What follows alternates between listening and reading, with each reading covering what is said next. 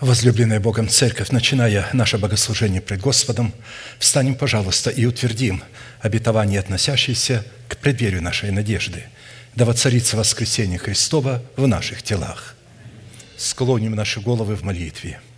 Дорогой Небесный Отец, во имя Иисуса Христа, мы благодарны имени Твоему Святому за вновь представленную привилегию быть на месте всем – которые очертила десница Твоя для поклонения святому имени Твоему.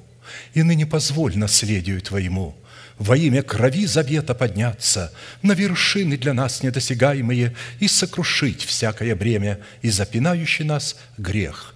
Да будут прокляты в этом служении, как и прежде, все дела дьявола, болезни, нищета, преждевременная смерть, демоническая зависимость, всевозможные страхи, депрессии, разрушение, косность, невежество – все это да отступит от шатров святого народа Твоего. И ныне встань, Господи, на место покоя Твоего Ты и ковчег могущества Твоего – и да облекутся святые Твои спасением Твоим, и да возрадуются пред лицом Твоим.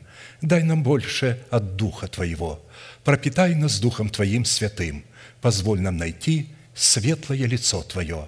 Я представляю это служение в Твои божественные руки, видя его рукою превознесенную, великий Бог, Отец, Сын, Дух Святой. Аминь. Да благословит вас Господь, можете садиться. Самая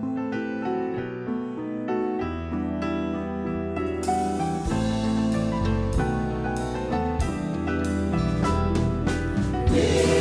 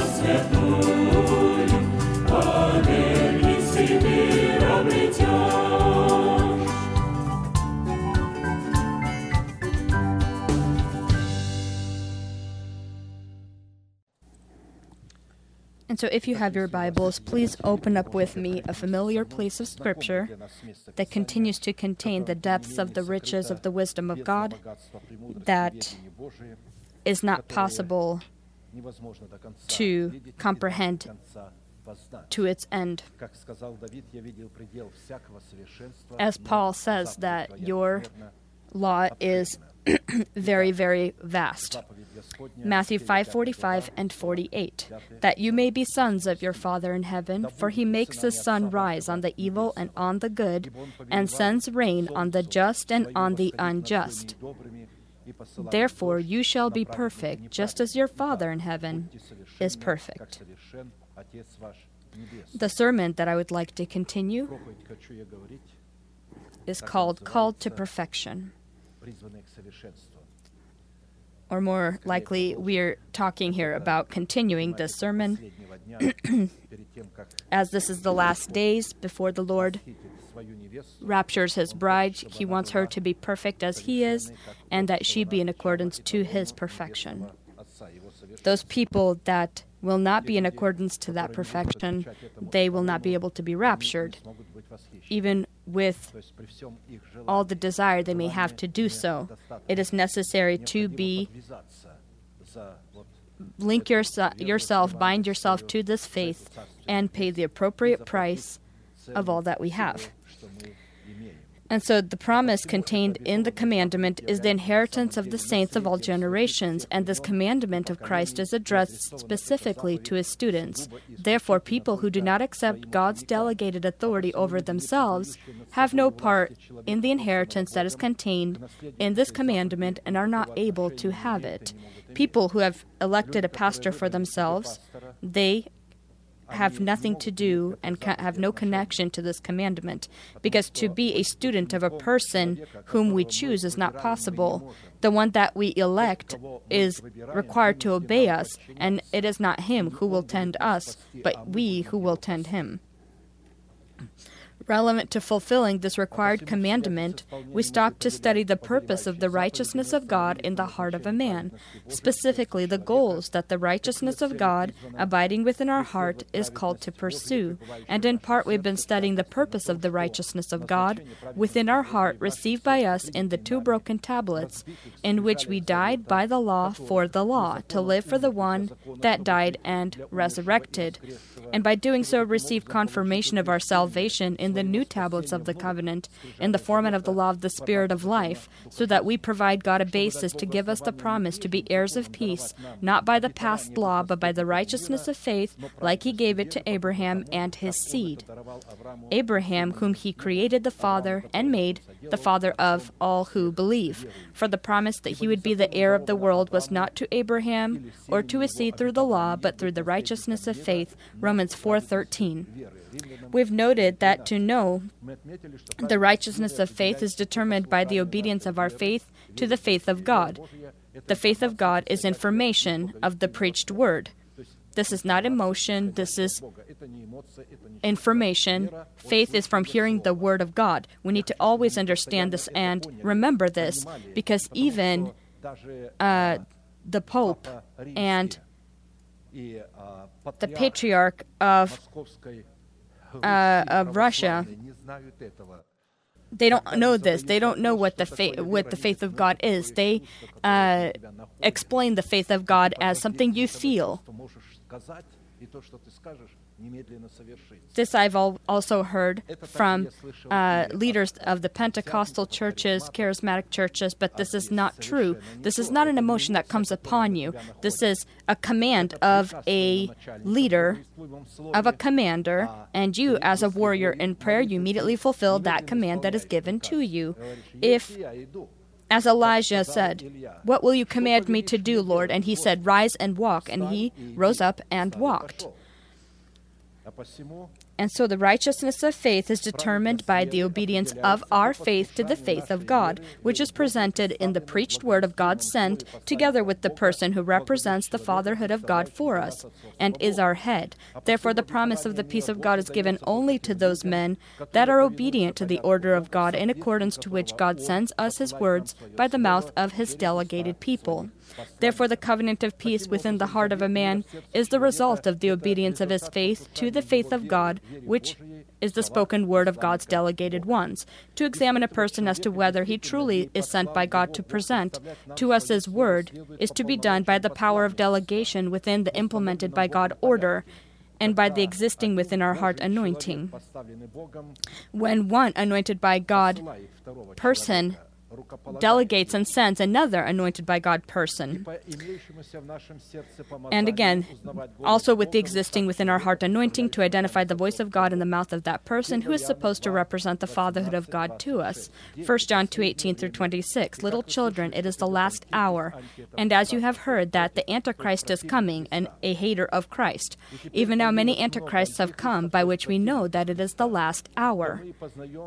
And the most uh, important thing uh, that many people don't pay attention to is that they went out from us. It isn't the world that is an antichrist or the antichrist, but people who knew him and began to resist him. The cherubim who knew God and then went against him. They were they went out from us, but they were not of us, for if they had been of us, they would have continued with us. But they went out that they might be made manifest that none of them were of us. But you have an anointing from the Holy One, and you know all things. These things I have written to you concerning those who try to deceive you. Those who try to deceive you you need to then determine within your own heart if I sent this person or if I didn't send this person, if what he says is in accordance to the, to the truth. If you don't have the truth in your heart, then of course you won't have anointing. You need to know what kind of person needs to is able to be anointed by God, not one that says that God has sent him. How can God send you? I had a vision, I had a revelation, I had a prophecy. God doesn't send in these forms. Apostle Paul had a prophecy that God will send him. But he didn't do anything. He continued to be in the church and served God, and suddenly, in the church, the Lord spoke to the leader to the person in charge and told them, Separate Barnabas and Saul for the work of ministry. And they, after three days of fasting, put their hands upon Apostle Paul and Barnabas and they were not yet apostles at that time, but just prophets and teachers. But as soon as God said, Separate them for me, they separated them and they became, they were delegated and became apostles. In this way, by the order of theocracy, a person can't vote for a pastor, or people can't vote for a pastor. A, an apostle, a father needs to place, the, as Paul says, go to those churches where the Lord had formed by the sermon of the gospel and finished the work that has not been finished. Apostle Paul couldn't be everywhere. He sent his helpers so that they would be able to delegate someone in every church.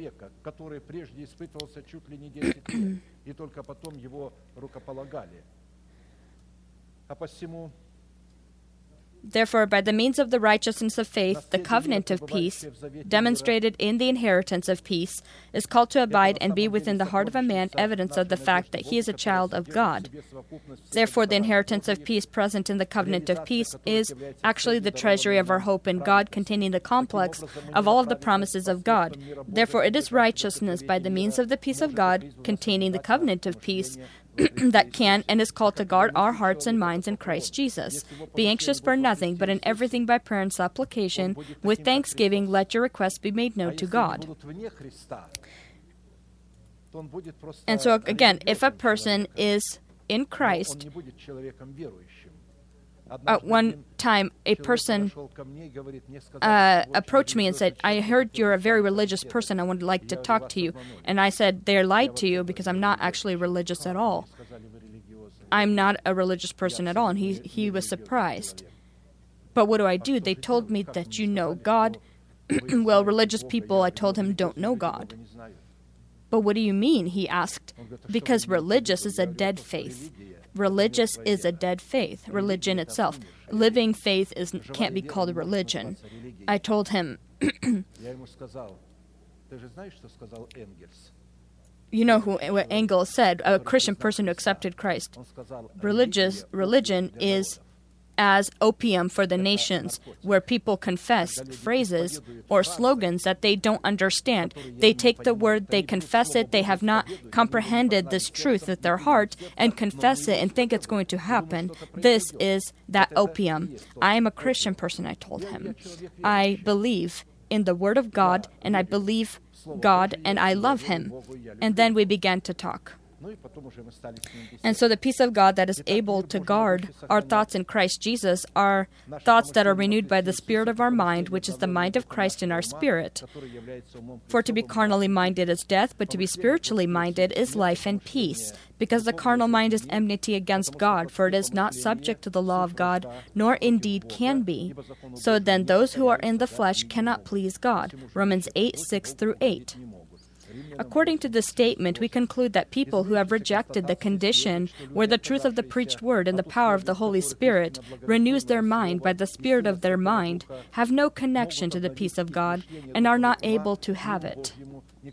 And consequently, such people have no connection and cannot have a connection to the sons of peace either, that by the means of the peace of God would inherit eternal salvation in the kingdom of heaven. We need to apprehend this well that it is only by the collaboration of our spirit with our renewed mind that is within Christ Jesus that we are called to enthrone the resurrection of Christ in our bodies and clothe our body into the resurrection of Christ. Therefore, to look at the righteousness of faith so we bring about the inheritance of the peace of God and the conditions outlining the way our righteousness needs to garment itself in the armor of this peace so that our minds would be perfect as our Heavenly Father is perfect, we have been studying the following question By what signs are we able to determine, examining ourselves, that we are sons of peace as well as the sons of God. Because it is by the reign of the peace of God within our heart that we are able to examine ourselves as to whether we are truly the sons of God. As it is written, Blessed are the peacemakers, for they shall be called sons of God. Matthew 5 9.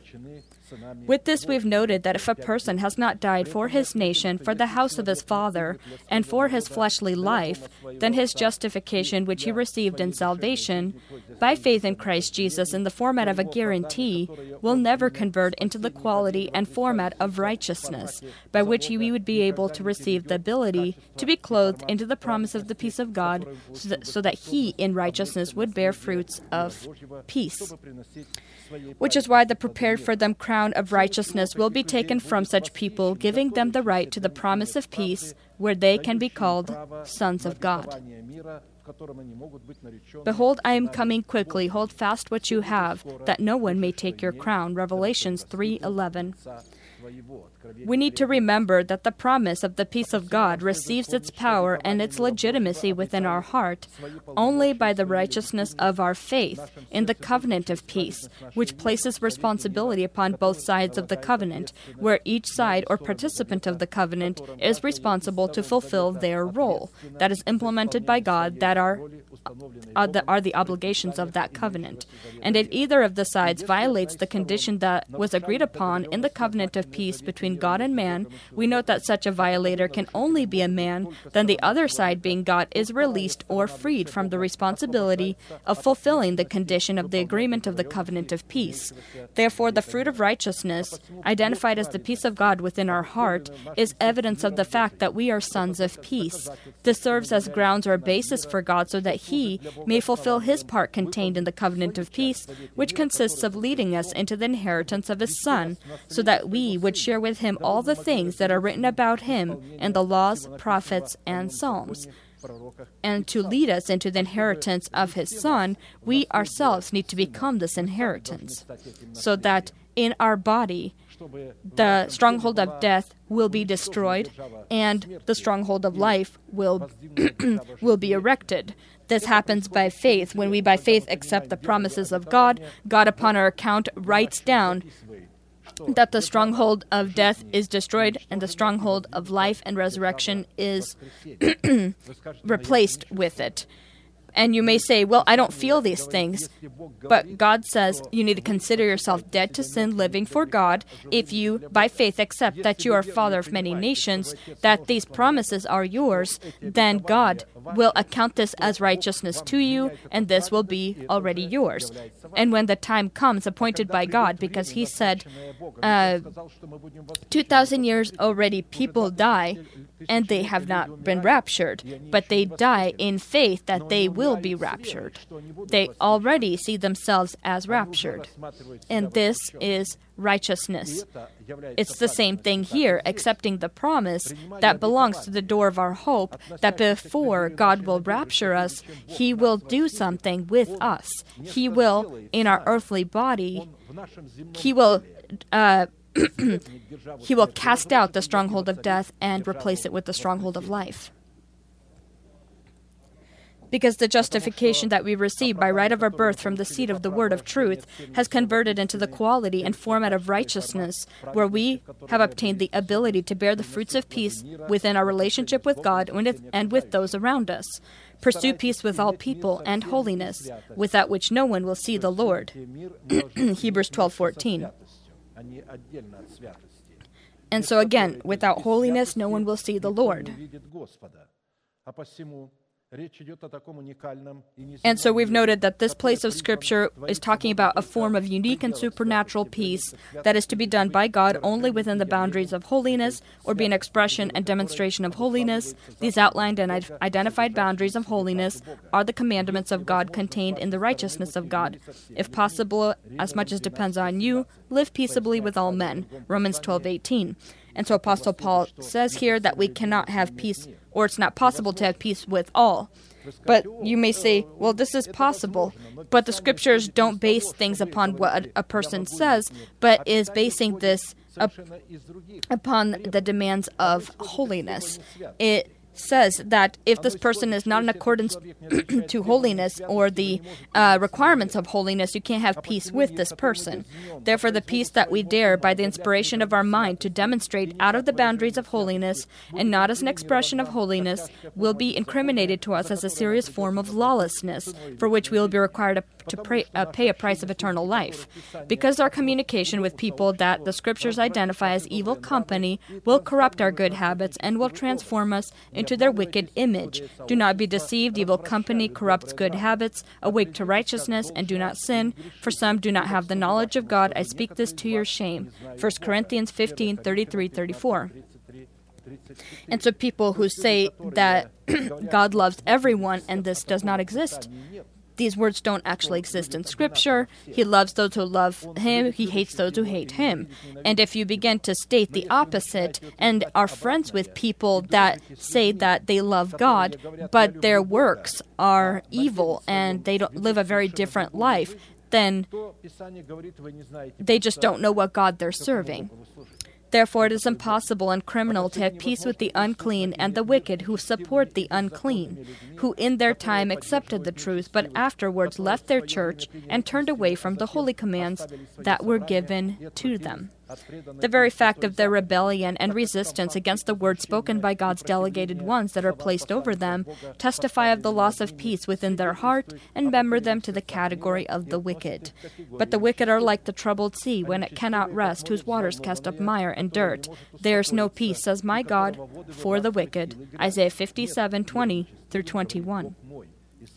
And this is not the only place of Scripture. In a specific format, we've already looked at six signs by which we need to determine and examine ourselves as to whether we are the sons of peace as well as the sons of God, and have been studying the seventh sign. This is being a part of the sons of peace, you have the ability to clothe your essence into the holy and selective love of God. Colossians 3:14, 15. But above all these things, put on love, which is the bond of perfection, and let the peace of God rule in your hearts, to which also you were called in one body, and be thankful. After we will be clothed into love, then in our hearts the peace of God will rule We've noted that according to this place of Scripture, the reign of the peace of God within our heart is possible only upon one condition, and that is if the selective love of God will abide within our heart, and if we will be clothed into the selective love of God. By itself, the selective love of God is an uncomprehending, in Scripture, it's called a holy love. A selective love is a holy love, one that is selected, as there are uh, uh, a flock of pure lambs, but are not a single of one. One of them is holy. Holy will be that lamb that will be separated from the flock and will be offered. And so when a lamb is chosen, that she be she needs to of course be a perfect lamb, that there not be any blemish on her, that she not be hurt in any way, uh, or any other unusual deformities. When they choose such a lamb, they prepare her for offering. This is what is holy, chosen, separated. They separate her from the flock. God does not choose people from the world. He chooses his people from the church.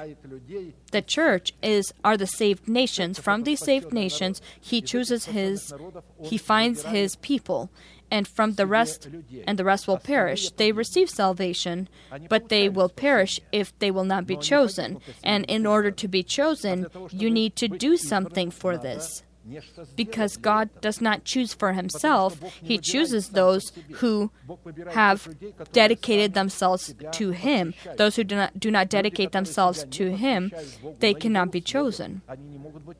And so, however unfortunate this may sound, however sad this may be, Jesus said, There are many called, few are chosen, all are called lambs, but the chosen are the holy. And so God's love is first of all a holy love. And so, to translate this a little bit more clearly, we call the holy love as selective love. It selects, it separates the one from the other. And so, by itself, this selective love of God is an uncomprehending for the human mind goodness of God or kindness that is inherent to God. Since it is in the selective love of God, which is the goodness of God, we see concealed those good, wonderful, eternal, and uncomprehending for the human mind goals and works of God called to build a unique and peaceful relationship between God and His children. And this is exclusively with His children whom He selected, not those whom he called. There are many who are called, but those who are chosen. Comprehending the selective love of God, the holy love of God, is called to fill us with all of the fullness of the peace of God or make us perfect as our Heavenly Father is perfect that he would grant you according to the riches of his glory to be strengthened with might through his Spirit in the inner man, that Christ may dwell in your hearts through faith. You see where the choice happens, the decision. When we go to greet God and we make we give God the ability that he with his Spirit would uh, be strengthened within in the in the spirit in the inner man that christ so this means this again was spoken to those apostle paul was speaking to those who was already saved. Uh, paul was saying that he was praying that they be strengthened with might through the Spirit in the inner man. So God do something with them so that they would be grounded and rooted in love, that Christ may dwell in their hearts through faith.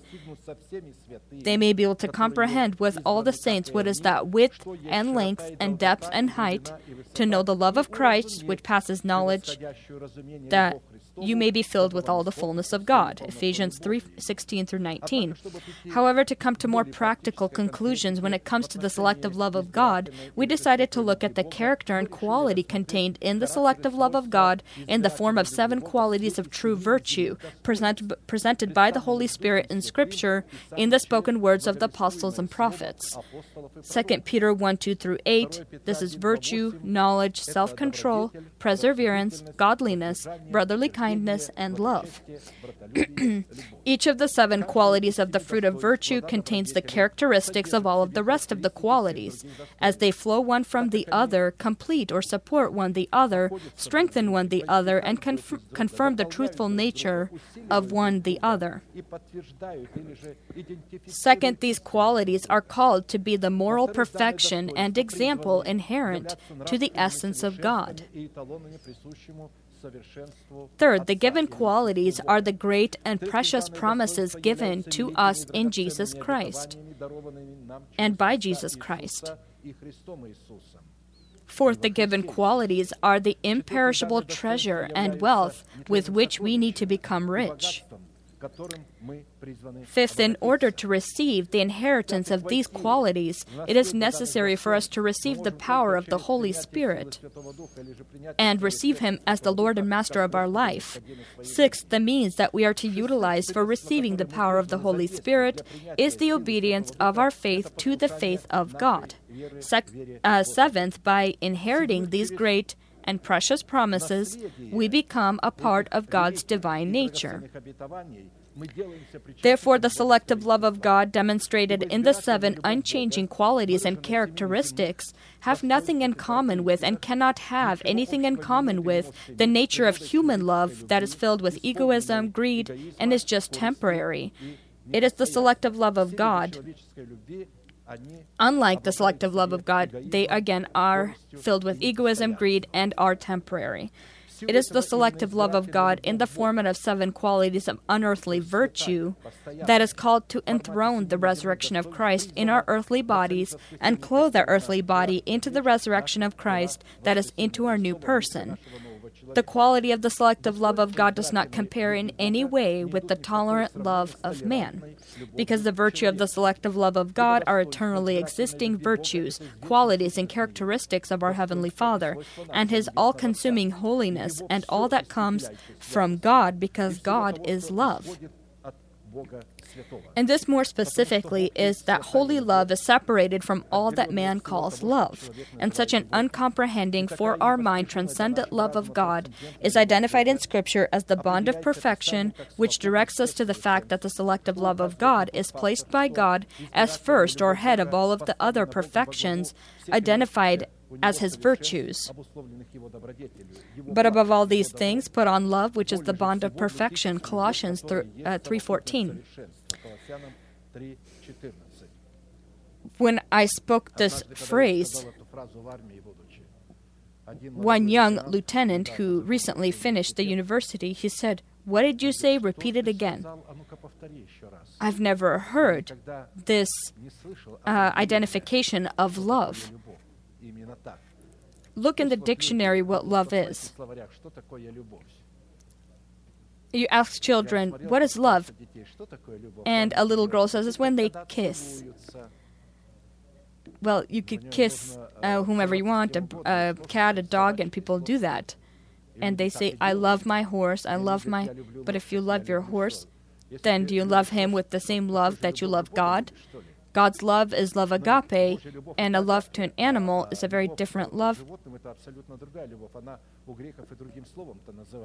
Even a friendship love, filio, is a love, but a love only between two friends. But there's a love between uh, relatives, storge, which is a relative love, uh, or a relate, a relate when you have uh, familial uh, connections or relations. The bond of perfection of the selective love of God is unconditional when it comes to the seven qualities of virtue. Unlike the tolerant and egotistical love of man, the unconditional nature of the selective love of God in the seven qualities of virtue is different in that it contains the burning jealousy of God, all his knowledge, and his absolute wisdom that in no way is able to be used for greedy and egotistical purposes or goals of man. At the same time, the tolerant love of man toward other men is very conveniently used for greedy and egotistical purposes. I sometimes repeat this saying. This tolerant love of man, pretty much there's a lot of different sayings of the love of man that it's foolish and often is very blind. And they use uh, he they use a married woman they fall in love and make her fall in love with him and they separate and then leaves her. and this woman begins to panic and thinks that uh, that she was loved but she was just being used. God's love doesn't use anyone. it doesn't trick or fool anyone. It is very different in that manner Here's what the scriptures say regarding the strength of the love of God Set me as a seal upon your heart, as a seal upon your arm. For love is as strong as death, jealousy as cruel as the grave. Its flames are flames of fire, a most vehement flame.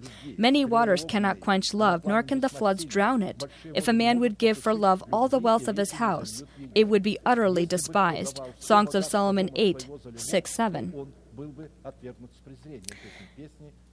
In Scripture, the measure of the love of God is identified by and is known by the measure of God's hatred toward evil and men who do this evil. You have loved righteousness and hated lawlessness, for God, your God, has anointed you more than your companion with the oil of gladness. And so, loving what God loves and hating what God hates, we demonstrate God's reaction to good and evil we show the godliness of God. The selective love of God, by its unchanging nature in the format of seven supernatural qualities, is called to grow us into the fullness of growth in Christ or lead us into the perfection that is like the perfection of our Heavenly Father. Considering that these seven qualities of virtue do not have an analog in the earthly realm of the human lexicon. You will not find it in any dictionaries of the world.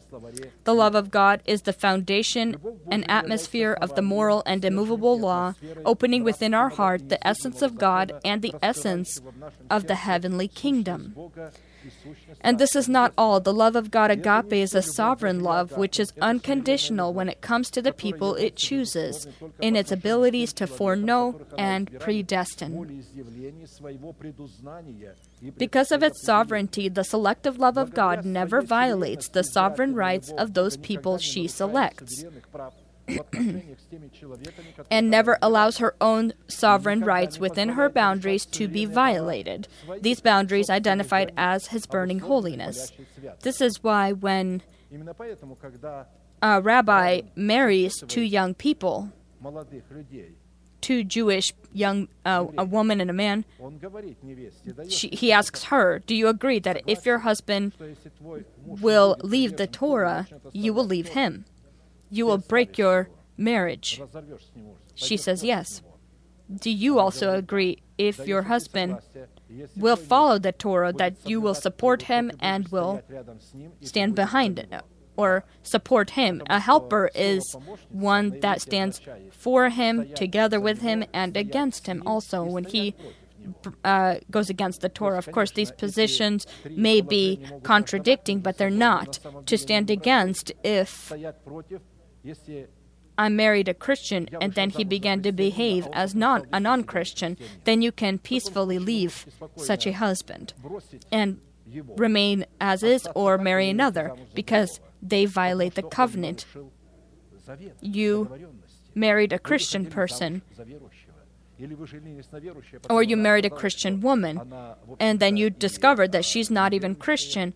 Uh, when I say Christian, this is not one who believes that God is or exists. The devil also believes that. We're talking about obeying the word of God. This is one that believes that's one who is obedient to the word of God. In a specific format, we've already looked at the demonstration of the selective love of God in the qualities of virtue, knowledge, self control, and perseverance, and stopped to study the virtue of the love of God in the mystery of the great godliness. If anyone teaches otherwise and does not consent to wholesome words, even the words of our Lord Jesus Christ, and to the doctrine which accords with godliness, he is proud, knowing nothing, but is obsessed with disputes and arguments over words. From such withdraw yourselves. 1 Timothy 6 3 through 4. Tolerant love uh, does the opposite. Accept him, accept him as is, be tolerant of a person as he is but the scriptures say, "Do not t- do not have contact with this person. Separate yourself." According to this place of Scripture, we note that the teaching of godliness within the selective love of God and obsession with disputes and arguments over words are not only opposites or contrary one to the other, but are also unfitting by their nature. In Scripture, the, the discipline of godliness within the selective love of God is presented as the base or foundation of the gospel faith teaching, linked together with the great mystery of God. Of God. 1 Timothy 3:16 And without controversy great is the mystery of godliness God was manifested in the flesh justified in the spirit seen by angels preached among the gentiles believed on in the world received up in glory therefore by demonstrating the signs of the fruits of godliness we identify the tr- the true quality of the love of God agape within the heart of a man in his words his actions and manner in which he is dressed, which isn't supposed to prompt instincts of the opposite sex. This is all you can say about clothing. But when the brotherly council begins to make decisions, how long the skirt needs to be, how what form uh, the pants need to be, what kind of uh, shirt you need uh, you need to can wear long sleeves or short sleeved, uh, how many buttons you need to button up. We had a command that there, you can only button w- up one button, and I never understood why we can't button up the second one. One time I, I came up to the pastor at the time and asked why we can't we button the second one. He looked at me and said, "Oh, you're still young, I'll tell you." Because the second, when you unbutton it, uh, uh, you'll see the hair on the chest or uh, chest hair, and it might uh, prompt the uh, instincts of the opposite sex, the sisters in the church.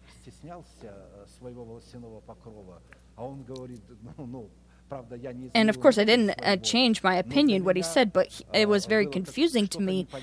I couldn't be against that uh, what he had said, but I was not agreeing. Uh, I wasn't agreeing with this in Scripture. This doesn't exist, but I couldn't tell me. But I couldn't tell him. Show me in Scripture that the chest hair of a man will prompt or uh, bring forth the desire of, of the sisters in the church.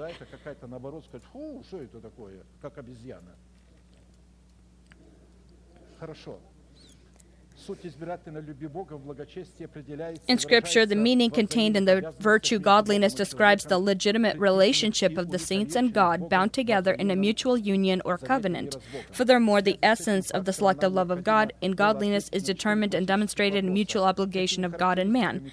Relevant to this fact, it was necessary first to respond to four classical questions What are the characteristics of godliness in Scripture, that of God as well as that of man? What purpose is godliness called to fulfill within the relationship of God? With man and man with God? What conditions do we need to fulfill to collaborate our godliness with the godliness or kindness of God? And by what signs are we able to determine that our godliness is truly collaborating with the godliness of God? In a specific format, as much as God has allowed in the measure of our faith, we've already looked at the first two questions and stopped to study the third question what conditions do we need to fulfill to collaborate our godliness with the godliness of God? What conditions do we need to fulfill to attract the favor of God upon us in the form of His godliness? And before we continue to study the given virtue of the mystery of godliness, we noted that there is a fundamental difference between the goodness of God in his favor toward man and the godliness of man, which is called to, we are called to demonstrate in our love to God. For example, the godliness of a man is his favor to God, a man's grace to God, and his thanksgiving.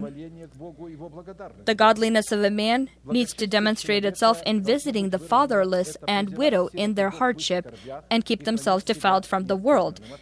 The godliness of man is imitating Christ and meditating about the things of the hills. The godliness of a man is seeking God and his good, acceptable, and perfect will. The godliness of God, or the goodness of God toward man, is his goodness, his favor, and his grace toward man, his mercifulness toward man, his thanksgiving toward man. This is his good work and his good acts toward man, his kindness in the absolute sense of the word. The goodness of God in his favor toward man is an uncomprehending and inaccessible for the mind of man. kindness of, of God identified in his good, acceptable, and perfect will, which was formed in the entrails of the Heavenly Father and elevated by him as a law of grace in the form of his commandment, which God has magnified above all his names and placed himself in dependence from his word contained in his commandment. The goodness of God as a commandment of God was elevated by God as a law, a law for himself, his Son, and the Holy Spirit, as well as his chosen flock, whom he, be- because of his ability to see all things, foreknew and predestined so that they may be in the image of his Son so that he be the first among born among many brothers. For whom he foreknew, he also predestined to be conformed to the image of his son, that he might be the firstborn among many brethren. Romans 8:29. The Old as well as the New Testament identified the virtue of the love of God in the discipline of godliness as one of the greatest mysteries of God Himself, which defends and makes the sincere love of God impossible for counterfeit and falsification. Aside from these characteristics called to identify the character of godliness, there's also a counterfeit form of godliness that exists as well, that conflicts with or resists the true form of godliness having a form of godliness but denying its power, and from such people turn away. First or Second Timothy three five. everywhere where the love of God is, me everywhere you'll see separate from, do not communicate with.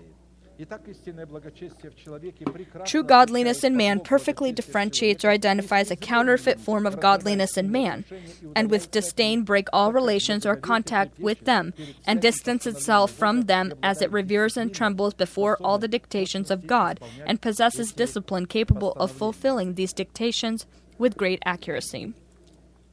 If we don't break our relationship with people that have the look of godliness, and will not distance ourselves from them, then they will corrupt our godliness that is contained in our good habits, which is why we together with them will inherit the prepared for them destruction. Therefore, a continuation of the third question what conditions do we need to fulfill to collaborate our own godliness with the goodness of God or attract the favor of God upon ourselves?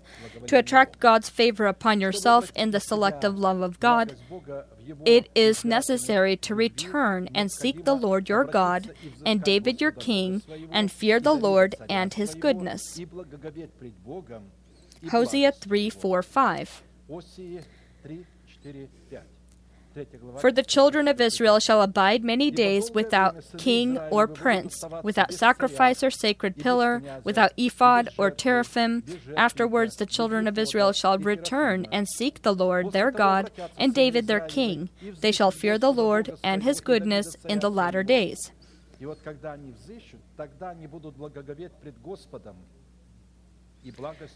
To abide many days without a king or prince, and without sacrifice or sacred pillar, and without an ephod or teraphim, means, which is the breastplate of judgment, means to abide many days under the control of reigning sin, in the form of your old person being supported by organized powers of darkness.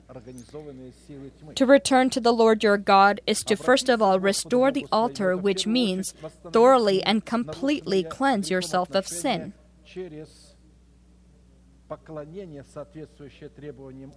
Yet from the days of your fathers you have gone away from my ordinances and have not kept them. Return to me, and I will return to you, says the Lord of hosts. But you said, In what way shall we return? Bring all the tithes into the storehouse, that there may be food in my house. You see where turning back to God starts. Bring your all your tithes, and that means yourself, so that there may be food in my house, and try me now in this, says the Lord of hosts, if I will not open for you the windows of heaven, and pour out for you such blessing that there will not be room enough to receive them. Mal- Malachi 3 7 and 10. To seek David your king means place your carnal mind in dependence of the spirit of your mind, which is the mind of Christ in your spirit. Habakkuk 2 1 through 4 I will stand my watch and set myself on the rampart, and watch to see what he will say to me, and what I will answer when I am corrected. Then the Lord answered me and said, Write the vision and make it plain on tablets, that he may run who reads it. For the vision is yet for an appointed time, but at the end it will speak and it will not lie.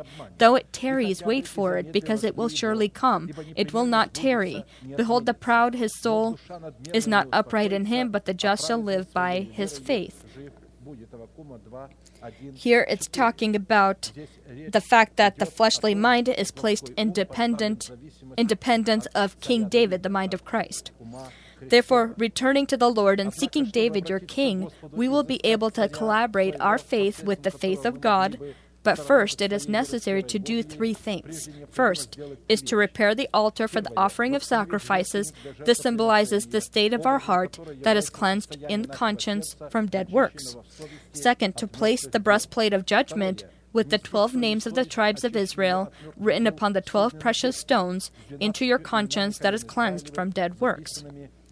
Third, present your body upon the altar upon this altar as a living sacrifice, wholly acceptable to God, as our good service, which is in accordance to the demands of the will of God, written upon the twelve precious stones of the breastplate of judgment. Only after will fulfilling these three following conditions, we will receive the opportunity and ability to fear and revere before the Lord and His goodness, or with the redemption that He has accomplished, deliver us from the stronghold of death to fear and revere before God and His goodness with the redemption that He has accomplished, deliver us from the stronghold of death that is within our body and erect the stronghold of life in its place. To attract God's favor, this is the next, to attract God's favor upon yourself in the selective love of God, it is necessary not to forget the law of your Father and keep His commands in your heart. My son, do not forget my law, but let your heart keep my commands.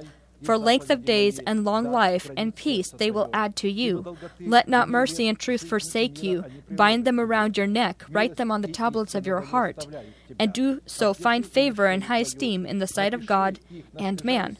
Proverbs 3 1 through 4. Here we're talking about how to turn God's favor or to attract God's favor upon yourself. The phrase, let not mercy and truth forsake you, refers to demonstrating mercy and truth toward your neighbor. It refers to our behavior and our relationship with our neighbors. It is because of the mercy that we show within the boundaries of the truth toward one another in the body of Christ that the blood of Jesus Christ receives the legal ability to cleanse us from dead from, from our sins. Proverbs 16:6 In mercy and truth atonement is provided for iniquity and by the fear of the Lord one departs from evil. If mercy is shown from one person to another, then God can show his mercy. If not, then he cannot. We need to consider that the cleansing of our essence from sin happens if we have fellowship with one another upon the condition that we walk in the light of the truth in which God walks and abides. Therefore, it is referring to such a form of mercy toward one another that can happen exclusively within the boundary of righteousness, which is holy truth. In essence, without showing such mercy to one another that is done within the light of righteousness or within the boundary of righteousness, God will not have the basis to show us his mercy. Blessed are the merciful, for they shall obtain mercy. Matthew 5 7. In Scripture, the word mercy comes from the root verb to provide with, to care for, to prepare. In Hebrew, the word mercy means loyalty, faithfulness, compassion, leniency, faithfulness, or loyalty, kindness as a result of loyalty or faithfulness. The given word is vast in meaning. It describes the proper relationship that needs to be between men or between man and God, linked in a mutual agreement or covenant, or in some other way. This word includes the meaning of kindness and mercy, as well as the meaning of loyalty and faithfulness, and independence of the context, it reflects the one or the other meaning and is and is opposite to deception, falsehood, and injustice. Here we're talking about mercy. Therefore, in order for us to demonstrate the commands of the Father in the form of the mercy and truth of the Lord toward one another, it is necessary to bind your neck with mercy and truth and write them upon the tablets of your heart. And in order to bind the mercy and truth of God around your neck and write the essence of truth and mercy upon the tablets of your heart, and not forget the commands and law of your Father and keep them in your heart, it is necessary to tend the thoughts of your father. Songs of Solomon 1 7 8. Tell me, O you whom I love, where you feed your flock, where you make it rest at noon. For why should I be as one who veils your, herself by the flocks of your companion? a response to the question if you do not if you do not know o fairest among women follow in the footsteps of the flock and feed your little goats beside the shepherd's tents To follow the footsteps of the flock is to be in the church, go where the church is going, and feed your little goats beside the shepherd's tents. And so tend the thoughts, tend the thoughts of your father, the, the sheep of your father. The thing is that we express, or we expressing mercy toward one another within the boundary of the truth of the Word of God, we give the Holy Spirit the legal basis to abide within our heart and fill our heart with the peace of God. If we will not express mercy toward one another within the boundary of the truth of the written Word of God, we will condemn ourselves to solitude and isolation from fellowship with, with the brothers and will also isolate ourselves from a relationship with God. The revelation about how to demonstrate this mercy within the boundaries of the truth toward one another in order to meet with God and obtain a relationship with God, we will be able to obtain it in no other way but only by tending the flocks of our Father next to the tents of the shepherds, or tend the flocks of your Father, symbolizing his thoughts or mind. Exodus 3 1 2. Now Moses was tending the flocks of Jethro, his father in law, the priests of Midian, and he led the flock to the back of the desert and came to Horeb, the mountain of God, and the angel of the Lord appeared to him in a flame of fire from, from the midst of a bush. So he looked, and behold, the bush was burning with fire, but the bush was not consumed. And God would not never have done this. He would never have appeared to Moses if he would not have been tending the flock of his fathers. We also find the idea of tending the flocks of your father in the relationship of David and his father Jesse which allows him to overcome the lion and the bear attempting to take a lamb of his father. But David said to Saul, Your servants used to keep his father's sheep, and when a lion or a bear came and took a lamb out of the flock, I went after out after it and struck it and delivered the lamb from its mouth. And when it arose against me, I caught it by its beard and struck and killed it. Your servant has killed both lion and bear, and this uncircumcised Philistine will be like one of them, seeing he has defied the armies of the living God. 1 Samuel 17:34 through 36.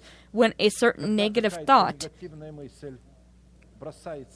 is uh, spoken against your father and his thoughts, do you truly agree with what your pastor preaches? Remember, this is a lion or bear that has arose against you. And you need to capture this thought of the. Fa- he's trying to take the thought of the father to replace it. Do you all see what he's saying? Either this is a person of God and we believe him, or this is not a person of God and we don't believe him. Truly, did God say that you can't eat of any tree in the garden? You see, the, the question is tricky. No, he said it's from one tree. And The important thing is to make uh, start dialogue with you, and then he'll take you by the hook. Uh, the thoughts already entered into your mind, and you allowed it to do that. David didn't have this. He said, "I w- if he took it from the flock, I took it from him, and if not, if he rose against me, then I would uh, kill him." That also chase those thoughts that chase away those thoughts that come to you. Kill that lion and that bear. Considering that these are symbols for us, Apostle Paul indicates that having the salvation of Christ is dependent upon our relationship with the Church of Christ as the relationship of, of a father and his son. I do not write these things to shame you, but as my beloved children, I warn you, for though you might have 10,000 instructors in Christ, yet you do not have many fathers. For in Jesus Christ I have begotten you through the gospel. Therefore, urge, I urge you to imitate me. For this reason, I have sent Timothy to you, who is my beloved and faithful Son of the Lord, who will remind you of my ways in Christ as I teach everywhere in every church. 1 Corinthians 4 14 through 17. The ways of Apostle Paul as a man that is clothed into the fatherhood of God is something Timothy had reminded us of, or the churches. That is, that the church of Christ would imitate Apostle Paul as he imitates Christ. This is our sovereign right to choose and make a decision to imitate that person that represents the fatherhood of God as he imitates Christ and such an imitation consists in us being able to bind our neck with mercy and truth within the boundaries of the truth of the Word of God, and write them upon the tablets of our heart just as one that imitates Christ does and represents the fatherhood of God to us. Without his instruction that he receives by revelation of the Holy Spirit into his heart as the reader, we will have no chance to bind our neck with mercy within the boundary of the truth or be or to write them upon the tablets of our heart. This is the unchanging and unquestionable order identifying the rule of the heavenly Father as well as the atmosphere of the kingdom of heaven. If we attempt to ignore it and justify ourselves with the very popular phrase, all men make mistakes, we in this way do not trust God and begin to resist God. Most assuredly, I say to you, he who, dis- who receives whomever I send receives me, and he who receives me receives him who sent me. John 13 20. And also, he who hears you hears me, he who rejects you rejects me, and he who rejects me rejects him who sent me. Luke 10 16. Understandably, those who are self called and tear apart the body of Christ by the form of division, going against the teaching of Christ, and those people that we choose for ourselves by the manner of voting, follow the way of the world and have no part of the above given instructions.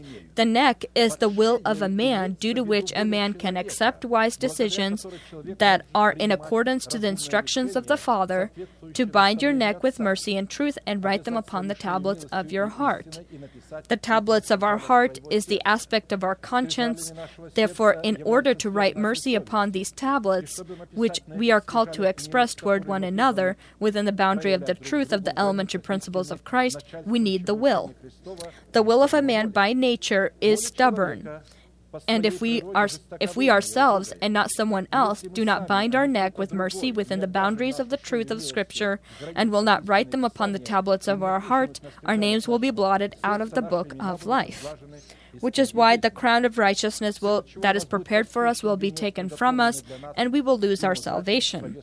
Therefore the verb to bind when it comes to our neck in Hebrew it has a few unique interpretations to bind your disobedient will with bonds of the covenant of blood and salt, to place it in dependence of the spirit of our mind, to plot or conspire against your disobedient will with the abilities of the Holy Spirit, to subjugate your will as a slave of righteousness or deliver it from the slavery of sin, being supported by the old person.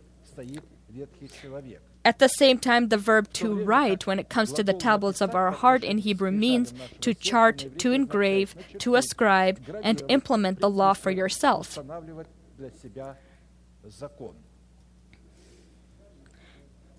To attract God's favor upon yourself in the selective love of God, it is necessary to turn God's mercy in His goodness upon yourself by the means of the truth that abides within your heart. Psalm 85 10 through 13. Mercy and truth have met together, righteousness and peace have kissed. Truth shall spring out of the earth, and righteousness shall look down from heaven. Yet the Lord will give that what is good, and our land will yield its increase. Righteousness will go before him and shall make his footsteps our pathways. The truth can spring out of the earth only upon one condition, and that is when we will be able to worship the Heavenly Father in spirit and in truth, abiding within our heart in the form of the elementary principles of Christ. And then mercy from heaven will meet our prayer that is made in accordance to the truth that springs out of the earth of our heart. And the result then of the meeting of the truth that abides within our heart with mercy that comes down to meet it from heaven. The Lord will show his favor to our earth in the form of our earthly body. And then the reigning and crushing power of the goodness of the Lord in his favor will destroy the stronghold of death in our body and will throw the old person out from within our body and will replace the stronghold of death with the stronghold of righteousness by the power of the resurrection of Christ. After which time our earth in the form of our body that will that will have the stronghold of righteousness will bear its fruit that will demonstrate itself in the perfection of our heavenly Father, to shine with the sun, sun of justice upon the righteous and unrighteous, and pour rain upon the just and unjust. Job 37, 11 through 14. Also with moisture he saturates the thick clouds, he scatters his bright clouds, and they will they swirl about, being turned by his guidance, that they may do whatever he commands them on the face of the whole earth. He causes it to come whether for correction or for his land or for mercy. Listen to this, O Job, stand still and consider the wondrous works of God. To attract God's favor upon yourself in the selective love of God, it is necessary to grow in stature in the Lord or in knowing God. And the child Samuel grew in stature and in favor both with the Lord and men. 1 Samuel 2:26. According to this place of Scripture, we conclude that the measure of the favor of God toward man d- depends on the measure of his spiritual growth. The measure of his spiritual growth depends on the measure of obtained knowledge of the essence of God and his goals demonstrated in his will. At the same time, the measure of our knowledge about God depends on the measure of our obedience of the preached word of the of the person that is placed by God in the body of Christ for the work of ministry, for the edifying of each individual person in the body of Christ, in the perfect man to a perfect man to the measure of the stature of the fullness of Christ. Ephesians 4:11 through 16. And he himself gave some to be apostles, some prophets, some evangelists, some te- pastors and teachers for the equipping of the saints for the work of ministry, for the edifying of the body of Christ, till we all come to the unity of the faith and of the knowledge of the Son of God to a perfect man to the measure of the stature of the fullness of Christ, that we would no longer be children tossed to and from, carried about with every wind of doctrine, by the trickery of man, and in the cunning craftiness of deceitful plotting. But speaking the truth in love may grow up in all things into him who is the head, Christ, from whom the whole body, joined and knit together by what every joint supplies, according to the effective working by which every part does its share, causes growth of the body for the edifying of itself in love. According to these words, the measure of God's favor upon each individual person in the body of Christ depends on the proper relationship that the members have with each other, due to which we can receive growth in the body of Christ for the edifying of ourselves in the, in the Lord. To attract God, God's favor upon yourself in the selective love of God, it is necessary to be good in the sight of God, or be in accordance to the demands of the creation of God, created in Jesus Christ for good work that God has requested that we do. A good man obtains favor from the Lord, but a man of wicked intentions he will condemn. Proverbs 12:2. If you paid attention to this parable, we see that first, the focus is upon the state of the human heart. Not what he's doing, but the state of the heart itself, from where the work he's doing comes from.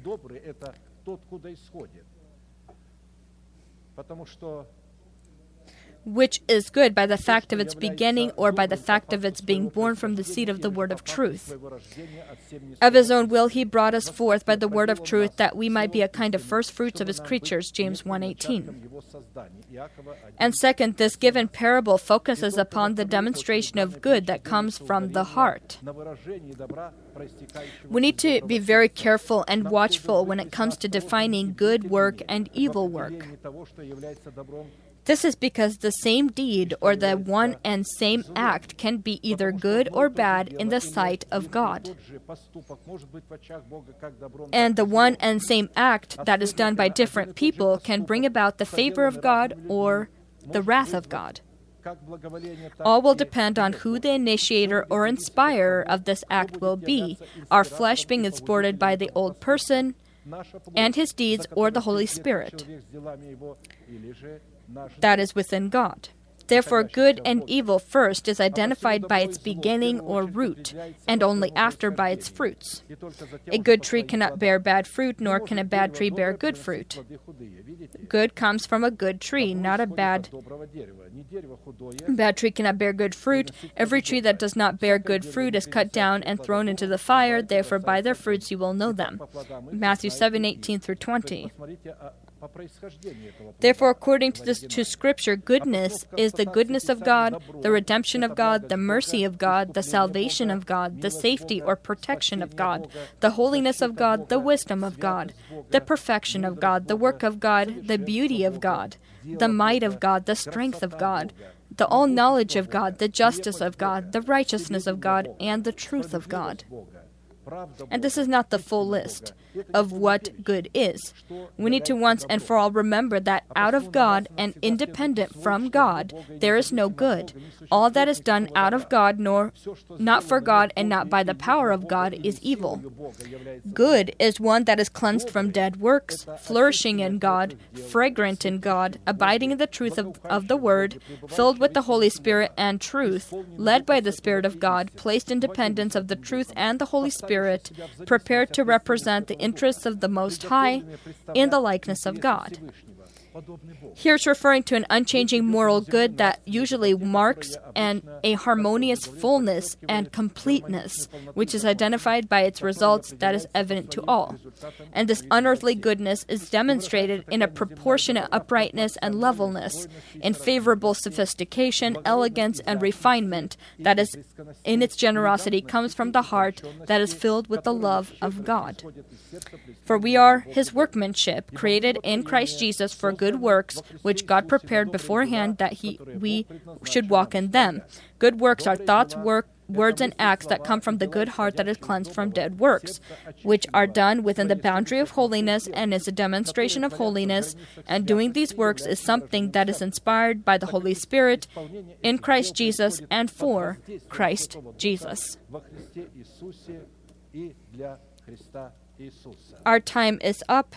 Amen. Let us bend our knees and pray and thank God for that word that we, able, we were able to receive today.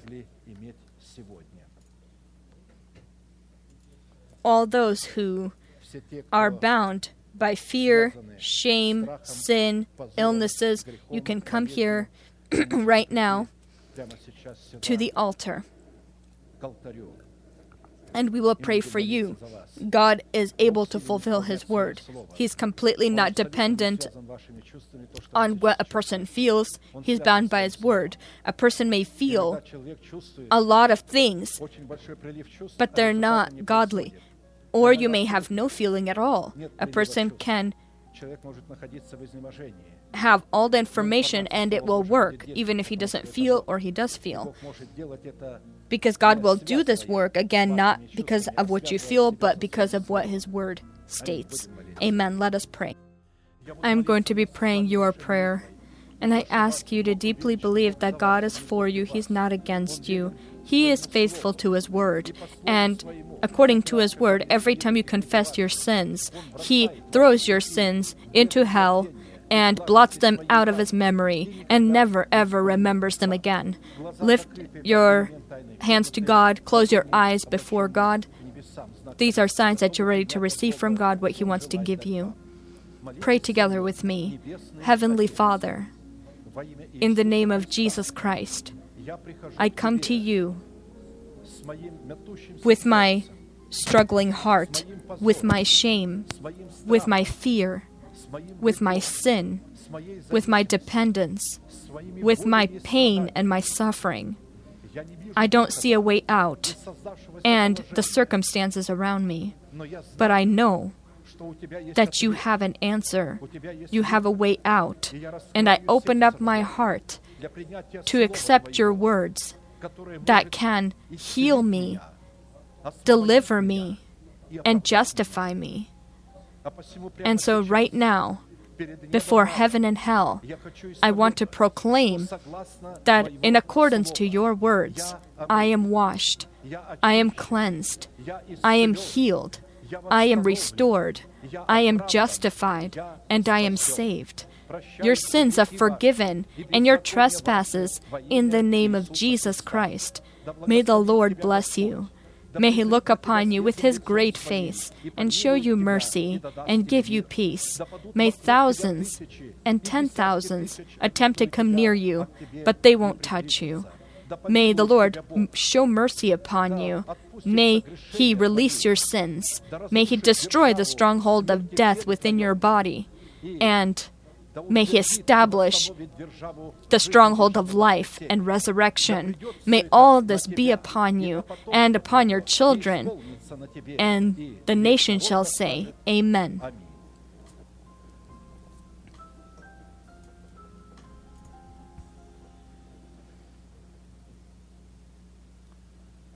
And now, all of us together, in finishing our service, let us proclaim our manifestation. Now to him who is able to keep you from stumbling and to present you faultless before the presence of his glory with exceeding joy. To God, our Savior, who alone is wise, be glory and majesty, dominion and power, both now and forever. Amen.